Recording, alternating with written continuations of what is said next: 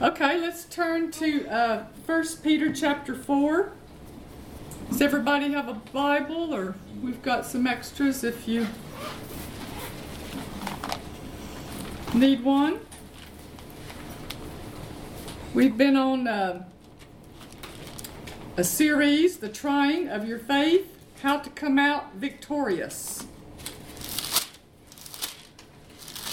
And we're going to go to 1 Peter 4, verse 12. 1 Peter 4 12. Beloved, think it not strange concerning the fiery trial which is to try you, as though some strange thing happened unto you. The contemporary English version says, Dear friends, don't be surprised or shocked that you are going through testing that is like walking through fire. God's Word translation says, Dear friends, don't be surprised by the fiery troubles that are coming in order to test you. Don't feel as though something strange is happening to you. So, what we're talking about here, the trying of your faith, you take a promise from God's Word, or more than one promise from God's Word. You ask, you pray according to Mark 11 24. You ask the Lord for it according to Mark 11 24, and you believe you receive it when you pray. You can also pray the prayer of agreement, Matthew 18 19, that says, if two of you on earth shall agree as touching anything that they shall ask, it shall be done for them of my Father which is in heaven. So that's two powerful prayers when we're asking God for something. Now, from the time you pray and you believe you receive, till the time that that thing you've asked for has come to you and it's manifested in your life, the devil is going to come, the enemy is going to come to put your faith on trial. He's going to put the Word of God on trial. He's going to challenge the Word of God. And he's going to orchestrate and uh, work through circumstances and situations to try to get you to convince you that God's going to let you down, the word's not working, you're wasting your time, give up, give up, give up. He wants to steal that word from you. He wants you to pull the plug on your faith and you to give up because he cannot stop your faith. But he can get you to stop it. He can use your husband or wife to stop it. He can use, you know, uh, other Christians to stop it. He can use family to stop it, but he he can't stop it. He they he'll use them to try to get you to stop it. And the answer to that is no. Amen. Hallelujah. We're not going to let him have it. So from the time we pray and believe we receive till the time we have this thing manifested in our life, what do we do? Now, when he comes to challenge our faith, now in our first session, we talked about the source of tests and trials, that God is not our problem, God is good, He's uh, the author and finisher of our faith. Jesus said, Satan is the thief and he is the liar. We talked about how God teaches and instructs us through His Word and by the Spirit of God, which always agrees with the Word of God. He doesn't use calamity and adversity and trouble to teach and instruct us. We talked about Satan's job description killing, stealing, and destroying. Now, if somebody has stolen something from you, is it is it God's is it God?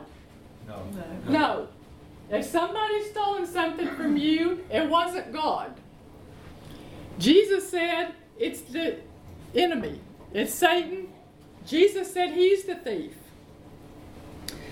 Uh, we talked about the character and nature of Satan. We talked about Satan's devices. In the second session, uh, we talked about how Satan, another device he uses to try to get you off the word and steal that word from you, he wants you to come out of this test and trial drained of faith, depressed, discouraged, abandon your faith, thrown in the towel, and quit. He wants you faithless by the time you get over here and you are drained. That's what he wants. That's his objective. So we talked about another device he uses. He comes to challenge God's word and he questions, he'll put a question mark over God's character and nature. And we talked about how he did that with Adam and Eve. He'll plant suggestions in your mind that God's really withholding good from you. You know, God has ulterior motives, and He's really the one withholding from you.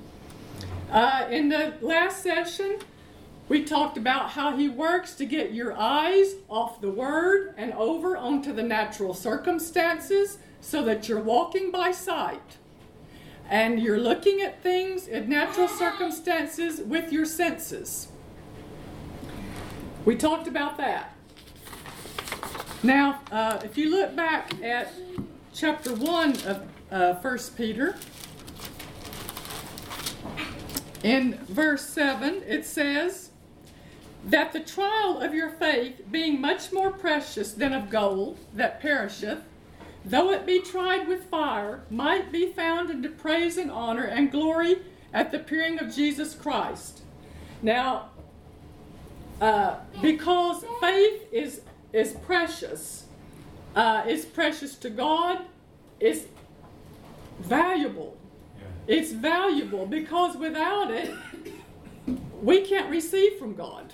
We can't receive anything from God without faith. Uh, it pleases God when we exercise faith and when we believe Him. And because it's by faith that we overcome the enemy and we overcome the world. That's why Satan is, um, that's why it's important to him because it's a threat to him. It's a threat to his operation in your life. Um, it's a threat to to the way he operates in the world. With Satan, it's all about control. Everything he comes at you with, it's all about control. He wants to control some area of your life. And faith is what causes us to overcome him. So your faith is a t- becomes a threat to him. So he begins to target your faith to try to get it out of you, to try to strip it out of you, to try to drain it out of you. Now, somewhere in this time frame, from the time you pray to the time it's manifested in your life, he wants to deceive you into believing maybe it's not God's will for you to have this. Now, that's a real popular one. That's a real popular one. And I mean, he is quite successful at selling that one. Lots of people buy that. And and when and once they once they have bought that, they quit, they abandon their faith, they're throwing the towel. Well, I guess it wasn't God's will for me to have it. Their faith is drained. Their faith is drained, and that's what he's after. Uh, he'll try to convince you that God's not trustworthy and He's not faithful and you can't depend on Him and He's not going to come for you through for you this time. Uh, he'll try to convince you, you know, just send enough bad news and discouragement to get you off the Word and looking at the circumstances. Uh, this is what he, wants to make it look so dark for for you to think that defeat is inevitable and that you will abandon your faith and throw in the towel.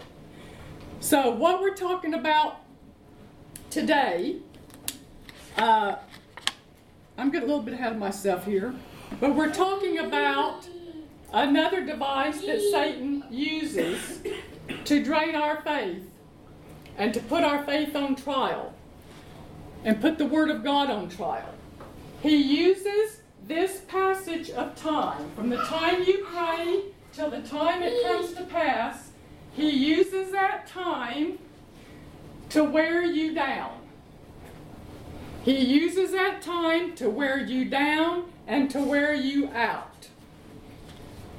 It's God's will that we come out victorious with the manifestation of the promise as our possession, and that our faith is stronger when we come out, not faithless. You know, in Luke 18, Jesus said, When the Son of Man comes, shall he find faith on the earth? Now, that implies to me it's a rare thing. it, it, apply, it applies to me faith in the heart of an individual is a rare thing, and it also implies he's looking for it. You know, what does it say? Is it Isaiah? It says his eyes run to and fro across the earth looking for those who he can show himself strong to. That's what he's looking for. He's looking for faith in the heart of individuals. He's looking for people who will not take no for an answer. Amen? Hallelujah. Praise God. One of the greatest trials of your faith is when you don't know why this happened or that happened, and and uh, you know why did this happen? Why didn't that happen? That can be one of the greatest trials of your faith. But if you will just stick, if you'll hold fast, hold fast to God's word and know that He is good and He is faithful, holding on to that will get you through some difficult times and some hard places. Amen? There are preachers who used to uh, preach faith, they used to preach healing. Uh, you know, it's God's will to bless us and all the promises of God and all the blessings of God. They used to preach it, and then something happened. It did something didn't turn out the way they thought it should. Something didn't turn out when they thought it should, and they abandoned it and they started criticizing it and they turned on the Word of God and all these teachings in the Bible because they decided, you know, it, something didn't happen when they thought it should or how they thought it should. So, you know, a lot of people start out, you know, with a bang, but we got to finish. Amen? Hallelujah. Hallelujah. Whether we stand or fall, it's up to us. So today we're going to talk about how Satan uses the passage of time to wear us down. Many people have heard the word. It's God's will to heal them. It's His will to bless them abundantly. Uh, you know, they can have and enjoy life at the highest possible level. And they took off with a bang. You know? And then, when days turned into weeks, and weeks turned into months. And in, depending on what the situation is, months may have turned into years. They got weaker and weaker and weaker. They became discouraged. The enemy uh, convinced them that the word's not working. If God were going to do it, He surely would have done it by now. Uh, they agree with Him. They throw away their fearless confidence and they give up. And folks, that is the main reason why most people do not receive what God has promised. They, they throw away their fearless confidence in God's word before their faith has t- had time to complete the work. So that's what we're talking about. Now, let's turn over to Mark. Mark chapter 4.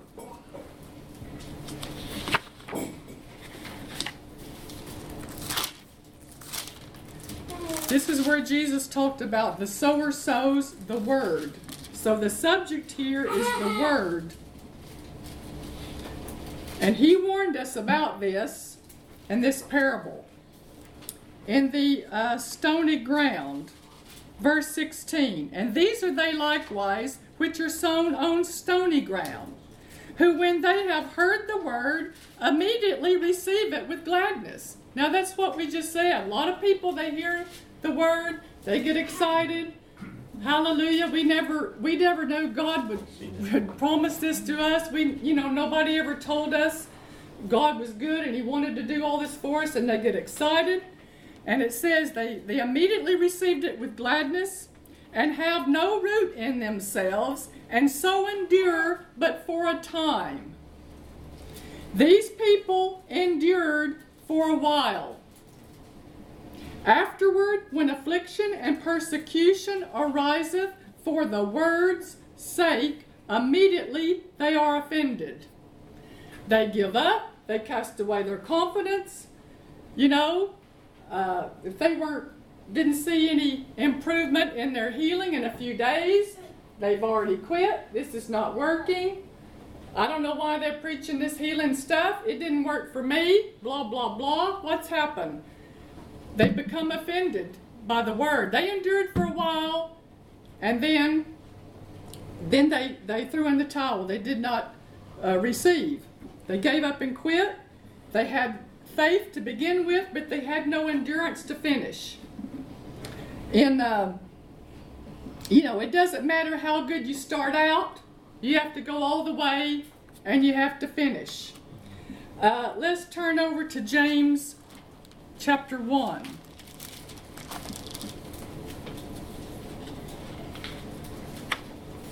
Verse 3. Knowing this, that the trying of your faith worketh patience. Now, better translation of that word patience is endurance. Some translations say patient endurance. The Phillips translation says, realize that they come, talking about all kinds of trials and t- tests. They come to test your faith and to produce in you the quality of endurance. The Good News translation says, For you know that when your faith succeeds in facing such trials, the result is the ability to endure. Now, endure doesn't, you know, uh, I think, uh, uh, you know, some people think, well, this is just, patience is just, you know, looking at the watch. Okay, Lord, I'm ready. When are you going to do this? You've had enough time. You that's not patience, okay? um, in, we're going to talk uh, uh, in more detail about endurance and what it means. But, but endurance is what holds up your faith and keeps your faith working. The voice translation says, Your faith will blossom under pressure and teach you true patience as you endure. And true patience, brought on by endurance, will equip you to complete the long journey and cross the finish line, mature, complete, and wanting nothing. That's what we want. We want to come out wanting nothing. Amen? Complete, wanting nothing. Now, um, I, meant to mention while we, we were over in Mark 4, where it talked about persecution and affliction. I want to just go to those words for a second.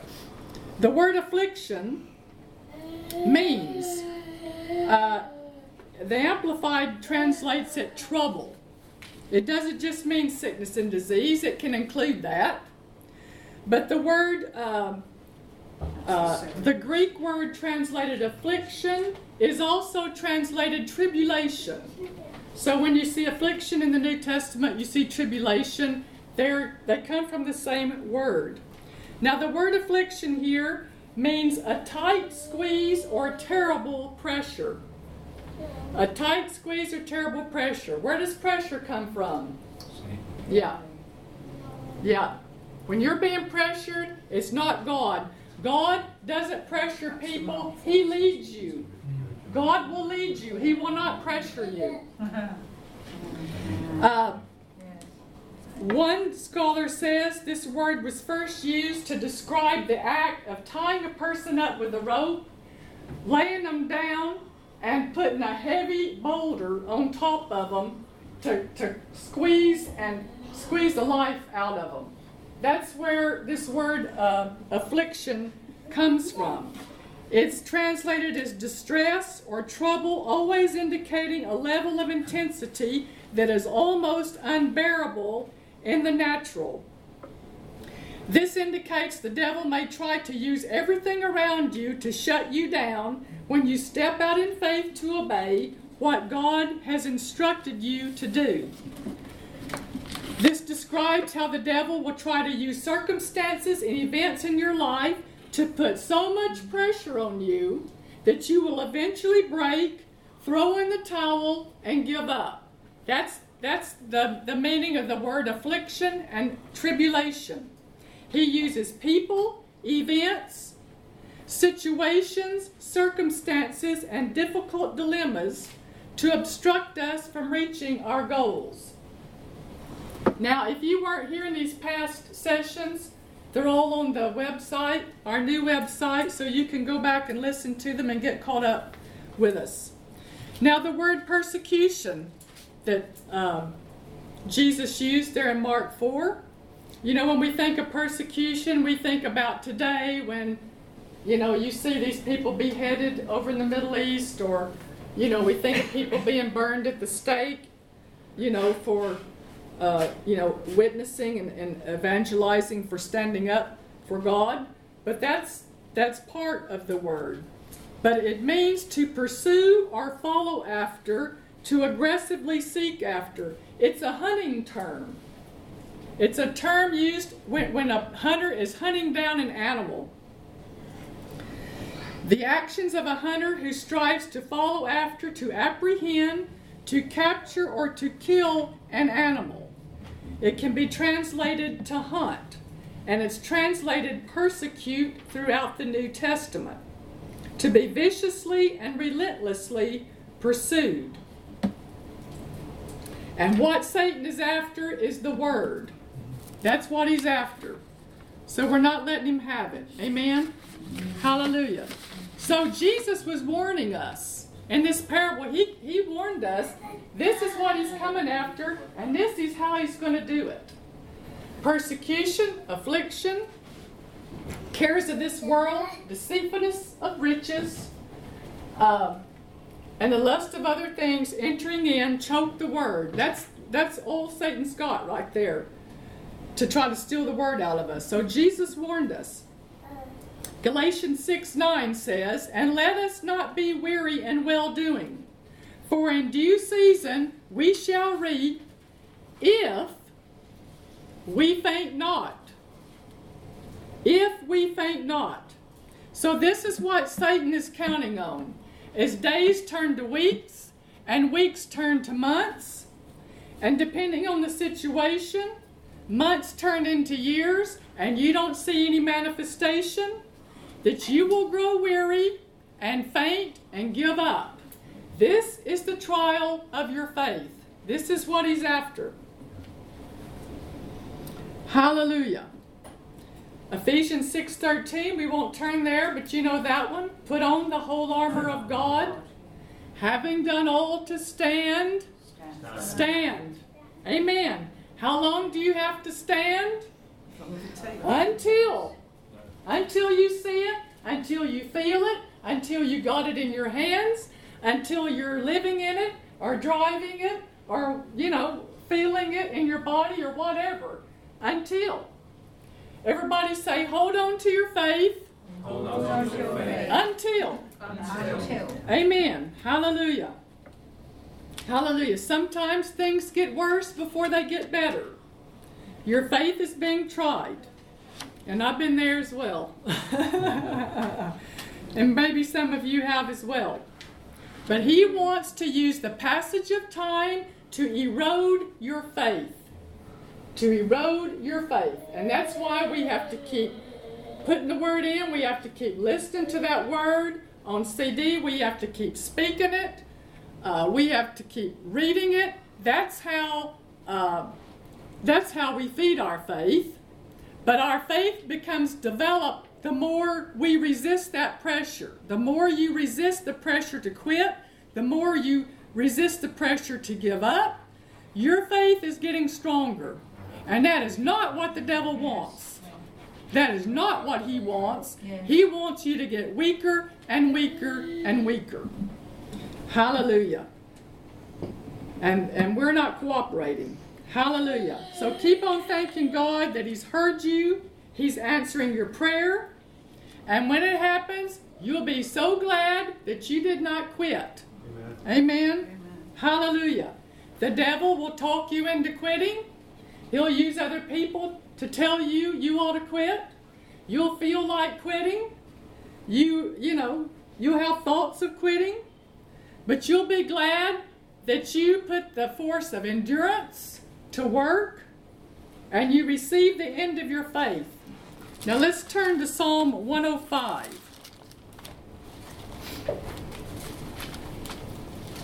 Psalm 105.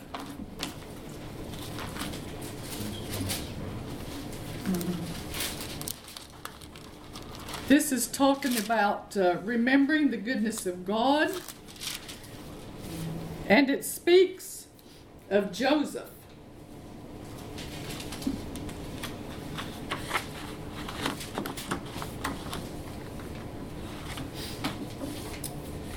Um, Joseph was Jacob's favorite son, and apparently Jacob made no secret about this, which probably wasn't a very wise thing to do as a parent, was it? Um, and his brothers knew it, and they were very jealous of him. God gave Joseph a dream which revealed God's plan for his life and Joseph made the terrible mistake of telling this dream to his family. Uh, in this dream, God used symbols that represented members of his family. Uh, God revealed to him that the day would come when his brothers and his parents would bow down to him. And they weren't very excited about it. you know? Joseph was excited about it, but they weren't too excited. His father rebuked him, and his brothers hated him all the more. So, telling this dream to his family almost got him killed. And he went through years, everybody say years, Yes. of tests and trials and trouble because he told God's secret. Now, here's a word to the wise. Some things God reveals to you are secrets between you and God. Not everything God reveals to you is a secret. But if you go out and tell your family and your friends and even other Christians about it, don't be surprised if you get treated like Joseph because they're probably not going to be as excited about it as you are. And when you let the devil in on it, he'll go to work in your circumstances to stop it from coming to pass. And I believe that's exactly what happened to Joseph. Now, there are some people who believe that it was all this suffering and tests and trials was all part of the plan of God to maneuver him into a position of power in Egypt. I don't really believe that. Uh, I mean, God's the one who gave him this dream. Surely God was capable of bringing it to pass without using the devil and wicked people. You know, uh, so I believe, you know, God could have ordered his steps. He could have brought him into power in Egypt without him having to go through all these tests and trials and troubles and time spent in prison along the way. But when he told God's secret, the devil got in on it. And he began to try to stop it from coming to pass by using all this pressure and trouble and afflictions to destroy him. Now, in verse 17, it says, He sent a man before them, even Joseph, who was sold for a servant, whose feet they hurt with fetters, he was laid in iron. Verse 19, until, there's the word until again, until the time his word came, the word of the Lord tried him. Until the time that his word came to pass, you could say, the word of the Lord tried him. In other words, circumstances made it look like that what God had revealed to him was never going to come to pass.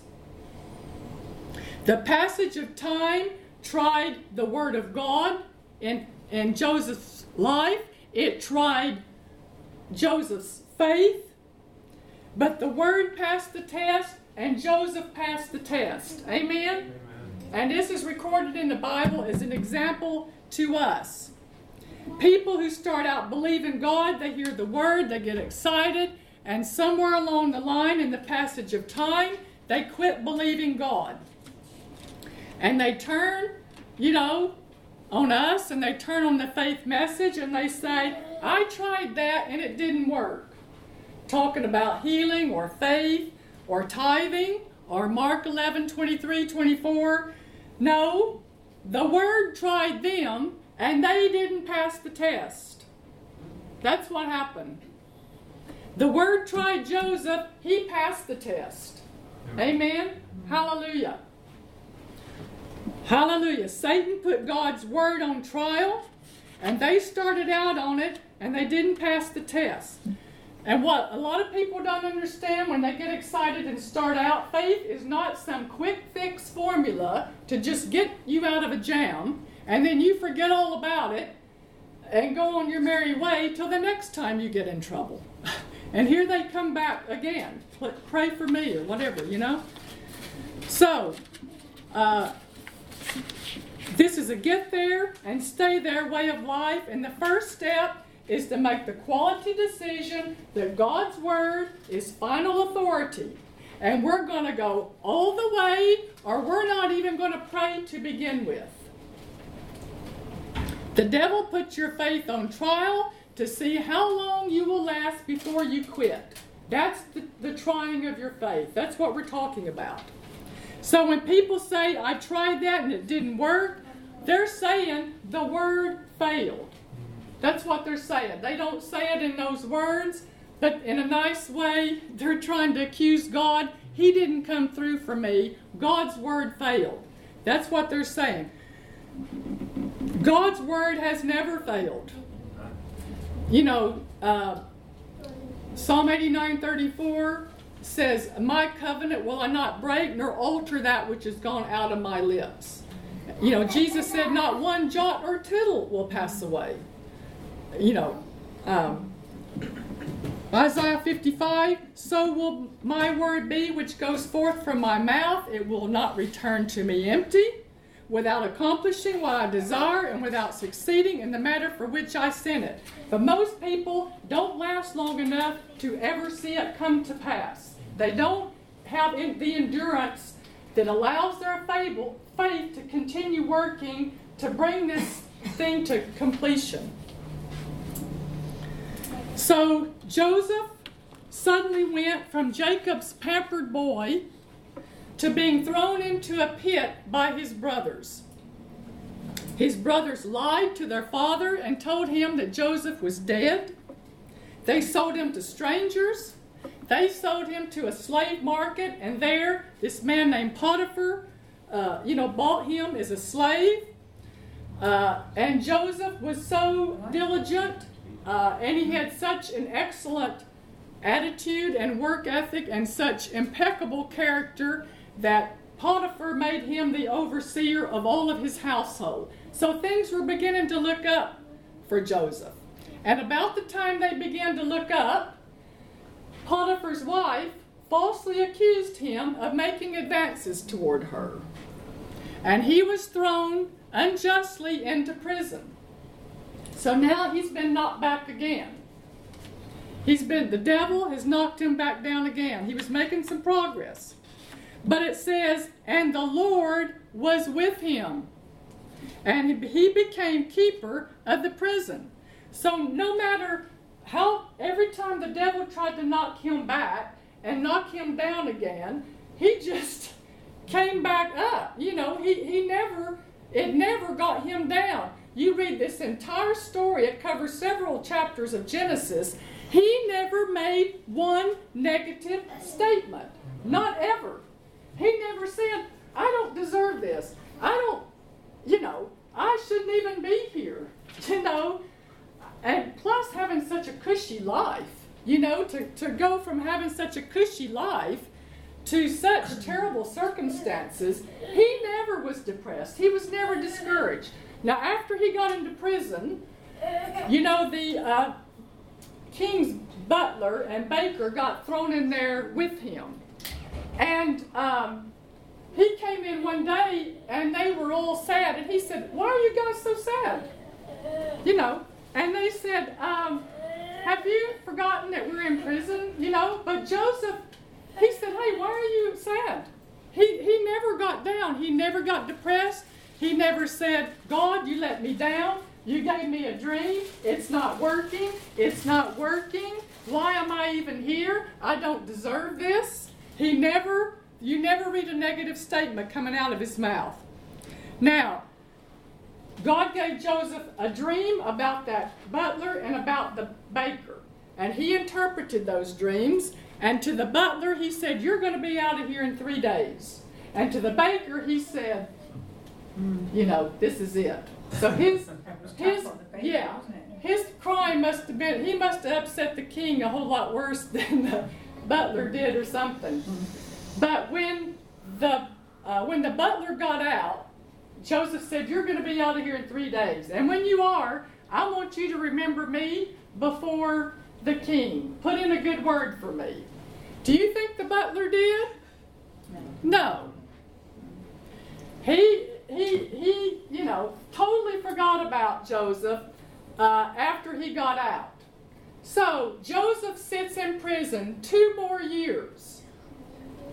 Now, do you think he had the opportunity to get discouraged and depressed? Yes. Here, this guy has told me, I mean, I actually helped him get out of here. I just asked him to do something simple like remember me before the king, and he's totally forgotten about me. Should we put our trust in people? No. No. no. Uh, you know, whether they do what they said or they don't, we just put our trust in God. And fortunately, Joseph did put his trust in God. So, from the time that Joseph was sold into slavery till the time he interpreted the butler's dream, 11 years had gone by. After the butler let him down, two more years went by that he stayed in prison. Everybody say 13 years. Now, all this time passing, you know the enemy was speaking to his mind. Nobody's looking for you. They all think you're dead. They don't care about you. That dream God gave you is never going to come to pass. Look at where you are. God's, you can't, you know, God's just going to let you down. That was just a pipe dream. That was your imagination. That was never from God, blah, blah, blah. You know he had those thoughts because we've all had them. You know how the devil operates. But Joseph continued to be diligent, and he had faith to continue to believe that word, to do, you know, to, that that word would come to pass, and he refused to be despondent and depressed. And you know he had the opportunity. And you know, because he refused to get down, and he always came back to the top. You know that irritated Satan. I mean, you know that infuriated him because every time he would knock him back down, he would think, I got you this time. I got you this time. You won't come back this time. I'll show you. I'll show you that you can't trust God's word. I'll show you that God's a liar. I'll show you you can't put your confidence in him. But one day, Pharaoh called for Joseph. He got cleaned up, he got shaved, they gave him new clothes, and suddenly he interpreted Pharaoh's dream and he was second in command of all of Egypt. In one day, he went from prison to the palace after 13 years, and one day it happened. Amen. Hallelujah. Hallelujah. Now, a famine came to Canaan where Joseph's brothers and family was living, and they, they had to come to Egypt to buy food. And guess who's in charge of all the food? Joseph. He's in charge of everything. Anything you want in Egypt, you got to come see him. He's second in command. So Joseph's brothers have to come to him. Now they didn't know it was him they were talking to. He revealed himself to them later. But they had to come see the man in Egypt for food, and the man was Joseph. And what happened? They bowed down to him, just like God said. It came to pass. It came to pass. That dream, they came and they had to bow down before him if they if they wanted the food. And buddy, they were glad to bow down. I mean, when they had reached the point, they were glad to bow down. And even when they realized it was him, they re- they repented. I mean, you know, they repented. Praise God. And Joseph had mercy on them. I mean, he had character. I mean, he had some kind of impeccable character. He, he is an example. Uh, I'm going to read Psalm 105:19 from the New Century Version. It says, Then the time he had spoken of came, and the Lord's words proved that Joseph was right. The Lord's words proved that Joseph was right. God's word passed the test of time and proved that Joseph was right to trust him all along. That's what that verse means. Joseph never allowed the passage of time to drain his faith. Abraham, from his 75th birthday till the birth of Isaac, was 25 years. God took him out and showed him the stars, the sand on the sea, he, a seashore. He said, So shall your descendants be. He had no kids. They could have no kids. They'd never been able to have kids. Even when they were young, they couldn't have kids. And God says, you know, look at the stars, so shall your seed be. Well, Abraham believed God. But at one point during this time, in that 25 years, months became years, and, and they turned the calendar over, and they turned another page of the calendar over, still no kids. And uh, they wavered once, didn't they? Yeah. they wavered once. But at 99 years old, Abraham got back in faith. God appeared to him and he said, I am the Almighty God. And that was a way of saying, Abraham, I don't need your help. You know, butt out. You know what I mean? To put it calm and just get out of the way. I can take care of this. And within one year, Isaac was born. He never wavered again. Amen. Hallelujah. The Bible says we're to imitate the faith of Abraham and walk in his steps. And then Abraham Huh. had the greatest faith of all when he had, was asked, to, God asked him to sacrifice Yeah, Isaac. yeah, yeah. now you would talk about a trial of your faith. That was that was a trial, wasn't it? Amen. Hallelujah. But by this time he had unwavering faith. Amen. Hallelujah. He never wavered again. Hallelujah. Praise God.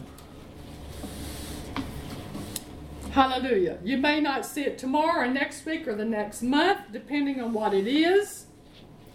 Uh, healing, for the most part, you know, I'm talking about generally speaking. There's some things that might take more time, but just generally speaking, healing shouldn't take years for you to see an improvement in symptoms. It shouldn't take years to see an improvement in, in symptoms. Material things that involve money and lands and building and ministry can take longer because there are other factors involved, there are other people involved. But regardless, if you're going to believe God, you have to keep believing until. Hallelujah. Sometimes people have hands laid on them for healing. And if their symptoms aren't gone by the time they leave the building, they have already cast away their confidence and they've already quit believing God just because they don't know what we're talking about here. This is why this is so important. It is so practical.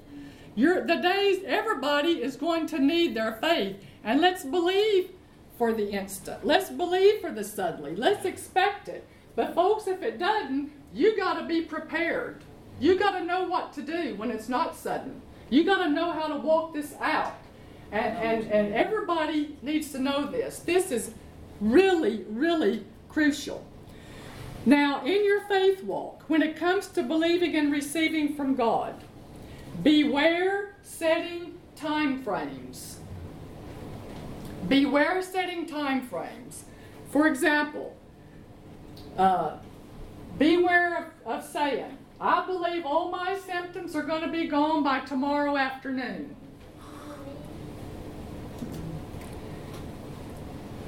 Beware saying this is going to happen by the end of the week or by the end of the month. This money is going to come by the 15th of May or whatever. Beware setting time frames. If you do, you can open the door for the enemy to come in and pull the rug out from under you if it doesn't happen within that time frame. Now, the fact that you don't know how and when this is going to happen, that's all part of faith. You don't know when it's going to happen. You don't know how it's going to happen. That's all part of believing God. If you know how it's going to happen and when it's going to happen, you don't have to believe anything. You already know. The fact that you don't know requires us to believe God and requires us to walk by faith. Now, if somebody else has put a deadline on you and say, we need this done, we need this money by the 15th of May, God knows that. So if somebody else has put the time frame on, God knows that, but you just don't put the time frame onto it. Hallelujah. What if the third of the month comes and you don't have it? The devil comes with thoughts. What are you going to do now? What are you going to do now? What are you going to do now? Isn't that the way it works? Pressure. You say, I'll tell you what I'm going to do. I'm going to keep believing. Amen? That's the answer. I'm going to keep believing. Hallelujah. Uh, I heard a minister give this uh, testimony. They, he and his wife were just beginning to hear the word and hear God was a good God and he wanted to do things for them. He wanted to help them and so forth. And they, you know, uh, they needed some things. They needed some basic necessities. They needed some bills paid off, and uh, you know, they needed a, a new car and some things. So they said, "Okay, let's believe God because we we need to pay some of these bills and things." So, um, you know, they they waited kind of. They kept listening to the word, and they, over a period of a few weeks, they thought, "Okay, we're ready to pray." So they prayed the prayer of agreement. They prayed according to Mark 11 24. And they said, okay, we, we need a new car. So let's let's believe God for a new car. And, uh, you know, if we're going to get one, let's get a new one. And if we're going to get a new one, let's get a nice one, you know? So uh, they prayed according to Mark 11 24 and the prayer of agreement. And then he said, and Lord, I believe we're going to have this new car by the end of the month. now, um, so they started expecting. They were excited. They started expecting. And every day at work, when the phone would ring, they would think, oh, this is it. Somebody's, you know, somebody's going to help us. And, uh, you know, where his wife worked, you know, uh, you know, every time they would come home, they'd open the mail. Oh, maybe this is it. Somebody's going to help us, you know. So it comes down to a few days before the end of the month, and uh, still nothing. so the last day of the month comes, and all day they're, you know, waiting to hear something. Still nothing. They come home and they have their dinner. Eight o'clock comes. Nine o'clock comes. 11 o'clock comes, 11.55 comes, 12.01 comes. Still nothing. And, um, you know, they kind of looked at each other and thought, well, you know, I wonder what happened there. And they didn't really talk about it. They just went to bed, you know, just really didn't even talk about it. But he said, fortunately, fortunately, they didn't allow the devil to come in and start blaming God for it. They didn't get mad at God and they and they didn't, you know, they thought, okay, we, we must have missed it somewhere. but but he said God helped them. Uh, they were able to pay off some bills. They were gradually increasing. They got a car, a, a, a pretty good car. It wasn't a new one, but it was better than what they had. Then eventually they went into the ministry. And, uh, you know, they're still learning about faith and how to believe God and so forth. And he was praying one day, and he said, Lord, you know, back there when we were believing for that car, uh, he said, I thought I was in faith. We thought we were in faith. And if I wasn't, I need to know it. Because, you know, I want to know where I missed it. I want you to teach me and help me. And the Lord said, it wasn't no audible voices, but just impressed on the inside. He said, You were in faith. He said, Actually, you were doing pretty good for where you were, what little you knew, and what little experience you had. You were just starting out. You were doing good. And of course, he's thinking, okay, if we were in faith, why didn't that why didn't that car come? You know, by the end of the month. And the Lord said, You were in faith until 1201. He said at 1201, you cast away your confidence and you quit believing. And he said, You let two little two little hands on a mechanism convince you that my word is not true. He said, That's where you missed it.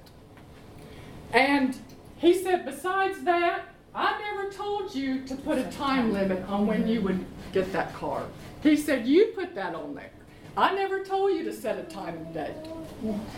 So, he's, and the Lord said, It's not too late. He said, It's not too late. He said, No, it's not too late. You go back, you pick it up again, and you start believing me. Just pick up where you left off and start believing me. This time, don't put any time frames on it. So he went and told his wife. He said, I was praying. The Lord said, You know, when we were believing that car, we can, we can pick it up and we can start believing again. Now, when I heard this, it really encouraged me because you know, I had started out believing for my Jeep, and along the way, I had let go of it. I had just, you know, kind of forgotten about it. And when I heard this testimony, I thought, I can go back and I can pick this up again, and I could start believing. And I did. And I started meditating on Mark 11 24, and I'd say within a year, I had that Jeep. I picked it up again when I heard this testimony. I thought, it's not too late. So it within uh, it was probably another three years later that somebody walked in where his wife was working and said, I feel impressed to buy you and your husband a car. She said, What kind of car? and he said, Whatever you want. And she said, When would you like to do this? You know?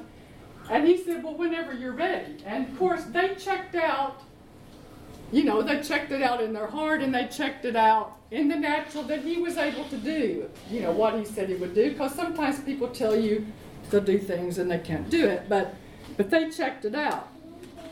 So uh, anyway, that really uh, that really encouraged me, you know, to to. Uh, but he said you were in faith till 1201, and that's when you stop being in faith.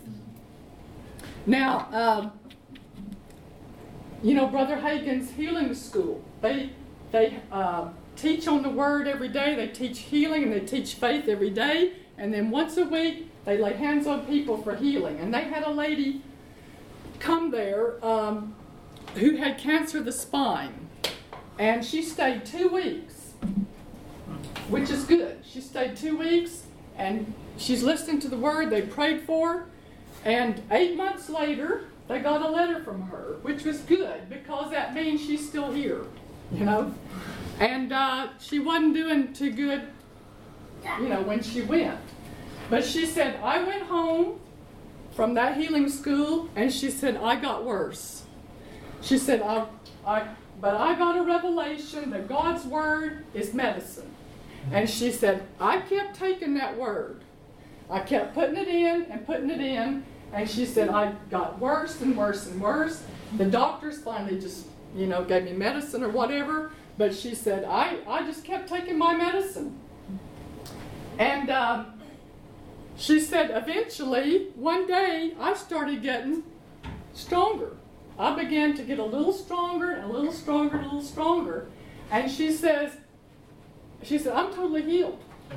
I mean, she was at death's door. She says, I'm totally healed. And she, and she this was her word. She said, I got so full of the word that cancer could not stay in my body anymore. It had to leave.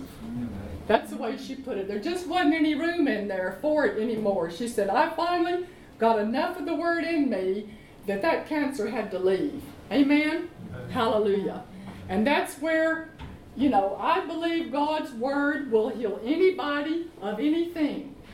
But where a lot of people miss it, they don't take enough of it long enough for it to heal them. They don't take enough of it long enough to heal them. And that's what they got to have a revelation of. It's not just always instant. And when it's not instant, we got to keep taking our medicine and believing. Amen? Hallelujah. Now, um,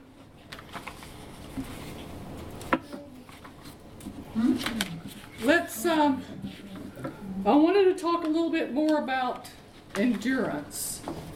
Uh, about this patient endurance. Let's. Um, let me just make some statements here.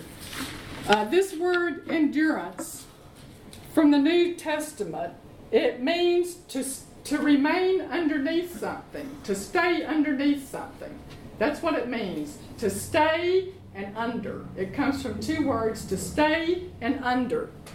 It means to, to remain in one spot, to keep a position, to resolve to maintain some territory that has been gained.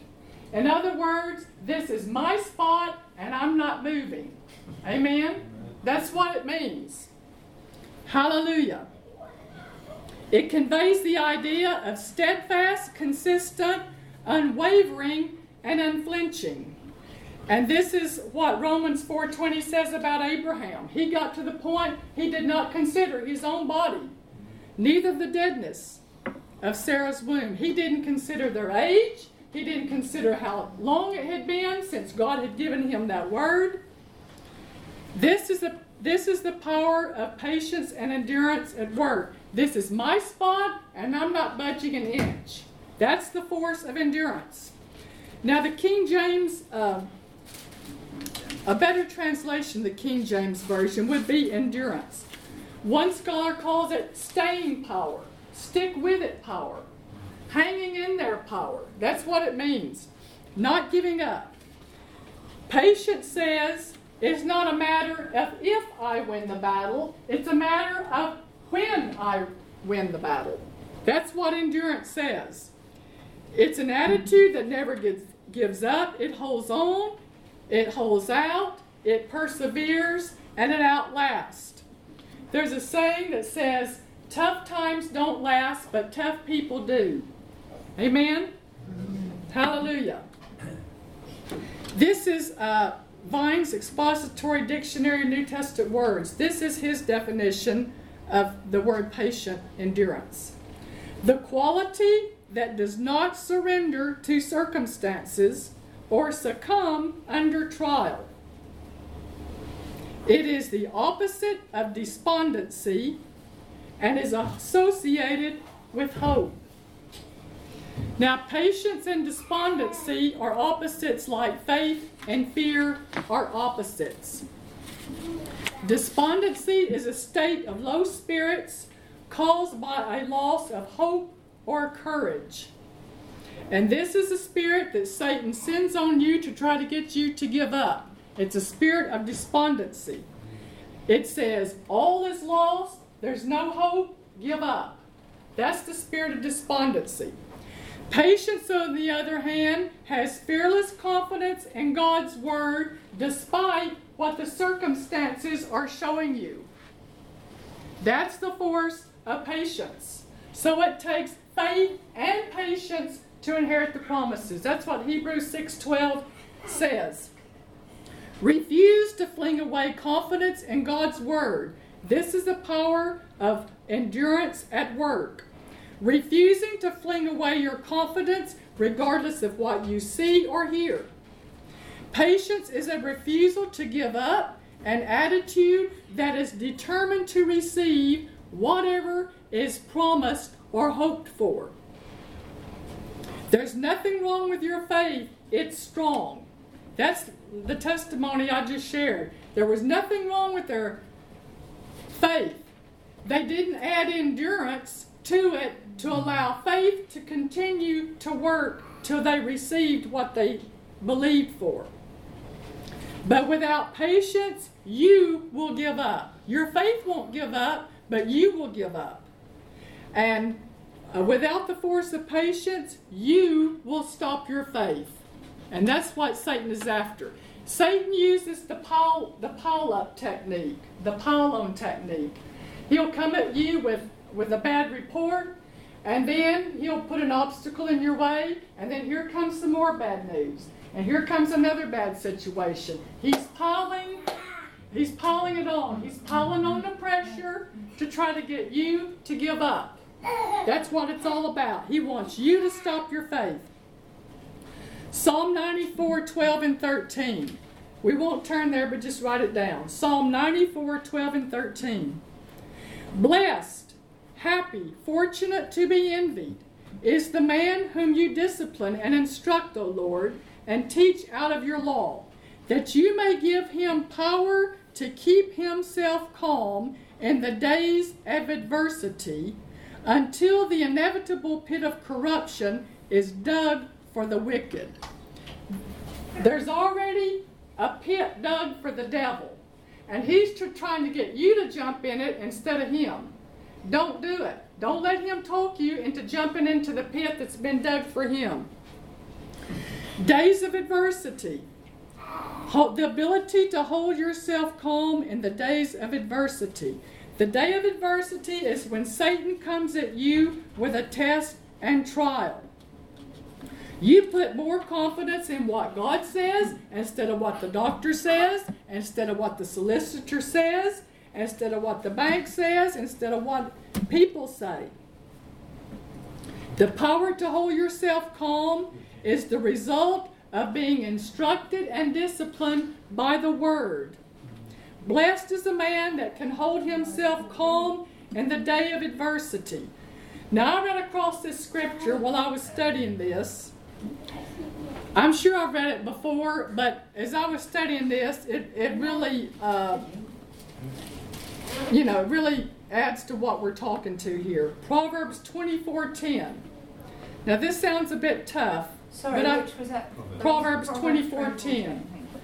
This is a bit tough, but I think you can take it, okay?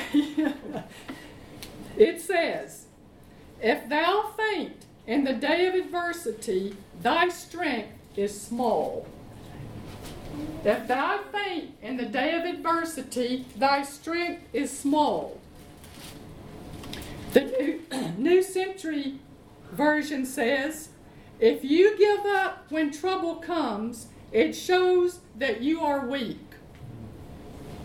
The New Living Translation, If you fail under pressure, your strength is too small. What does the Bible say? Uh, what? The joy of the Lord is our strength, doesn't it? Amen. Contemporary English Version. Don't give up and be helpless in times of trouble. The Good News Translation. If you are weak in a crisis, you are weak indeed. Now, the Living Bible is really tough. but I'm going to read it anyway, okay? It says, You are a poor specimen if you can't stand the pressure of adversity. okay? Now that's pretty blunt, isn't it? I don't know that I would put it quite that blunt, but that's. So, patience is released to work for you in the face of adversity when you act on what you know the Word of God says about your situation. And you can't fight this with mental powers. Your spirit has to have the word in it for that word to rise up and put you over.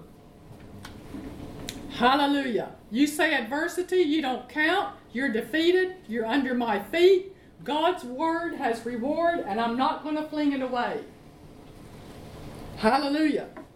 Talk back to him. Amen. When, when it looks like doom is inevitable, Satan puts pressure on you to give up. Don't succumb to Satan's pressure. And this force of patient endurance is what holds your faith up and keeps you from succumbing under this pressure. It's the patient force of endurance. Patience has the courage to refuse what Satan, circumstances, and people can prove in the natural world. Patience has the courage to refuse what Satan, circumstances and people can prove true in the natural world. You say adversity, you don't count. The natural word, the natural world can prove that your faith is not working. And that's what it's all about with Satan. He's out to prove that your faith is not working. And that's where you got to stay in faith. You got to say, No, God's word is true. And God's word is going to prove that I was right to believe him all along, just like Joseph. Hallelujah. This is when you have to do all to stand. And it's patience that enables you to keep standing. Patience has no fear. now, folks, you can see that this is not nursery school Christianity, is it? Hallelujah. Hallelujah. God's word is true. Patience knows that in thousands of years, God's word has never failed. Patience knows that. Hallelujah. Patience stands anyway. Patience stands when the natural world proves to you that you are defeated. You say, No, God's word is true.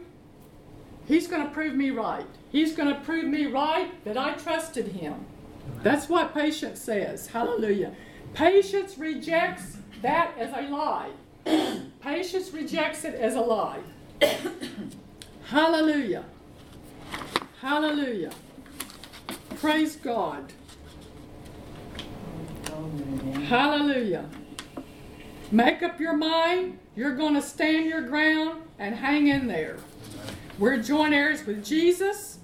We have His name, His authority, His blood, His word, His faith. Amen. And folks, we can outlast a fallen angel. Amen. We can be more persistent than a fallen angel mm-hmm. who is a liar. Hallelujah.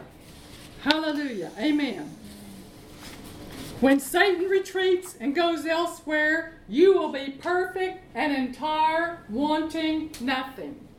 Hallelujah. Praise God. You will not be moved off God's word. Your patience will not yield to circumstances. It is perfect, complete, running its full course, and it will not succumb to trial. Amen. Hallelujah. Now, folks, this is this is important. This is practical. This is not just pie in the sky. This is practical. Amen. This is how we're supposed to live. This is how we deal with time when Satan tries to use time to erode our faith and wear us down. This is what we we got to put faith and endurance together. Amen. Mm. To receive the promises. Hallelujah. That's why James says you can count it all joy. Because the results of your prayers are inevitable. That's why you can count it all joy. Hallelujah. It will stand the test of time. Hallelujah. Patience and endurance will stand the test of time. Hallelujah. Amen. Let's stand together and let's receive this. Hallelujah. Praise God. I'm glad I heard this. Hallelujah. Praise God. Let's say this out loud together. I refuse to move I refuse to move from my faith position from my faith position until I achieve the victory until I achieve the victory the Word promises me. the Word promises me. I will remain steadfast in my commitment. I will remain steadfast in my commitment. Nothing can move me to change my mind. Nothing can move me to change my mind. I refuse to give up I refuse to give up any of my God promised territory. any of my God promised territory. I put the power of endurance to work I put the power of endurance to work to give my faith time to work. to give my faith time to work. It isn't a question of if my victory will come, It isn't a question of if my victory will come. it's a question of when my victory will come. It's a question of when my victory will come. I will be so glad I will be so glad I did not let the enemy I did not let the enemy talk me into giving up. talk me into giving up. I declare this by faith I declare this by faith. in Jesus' name. In Jesus' name. Amen. Amen. Hallelujah.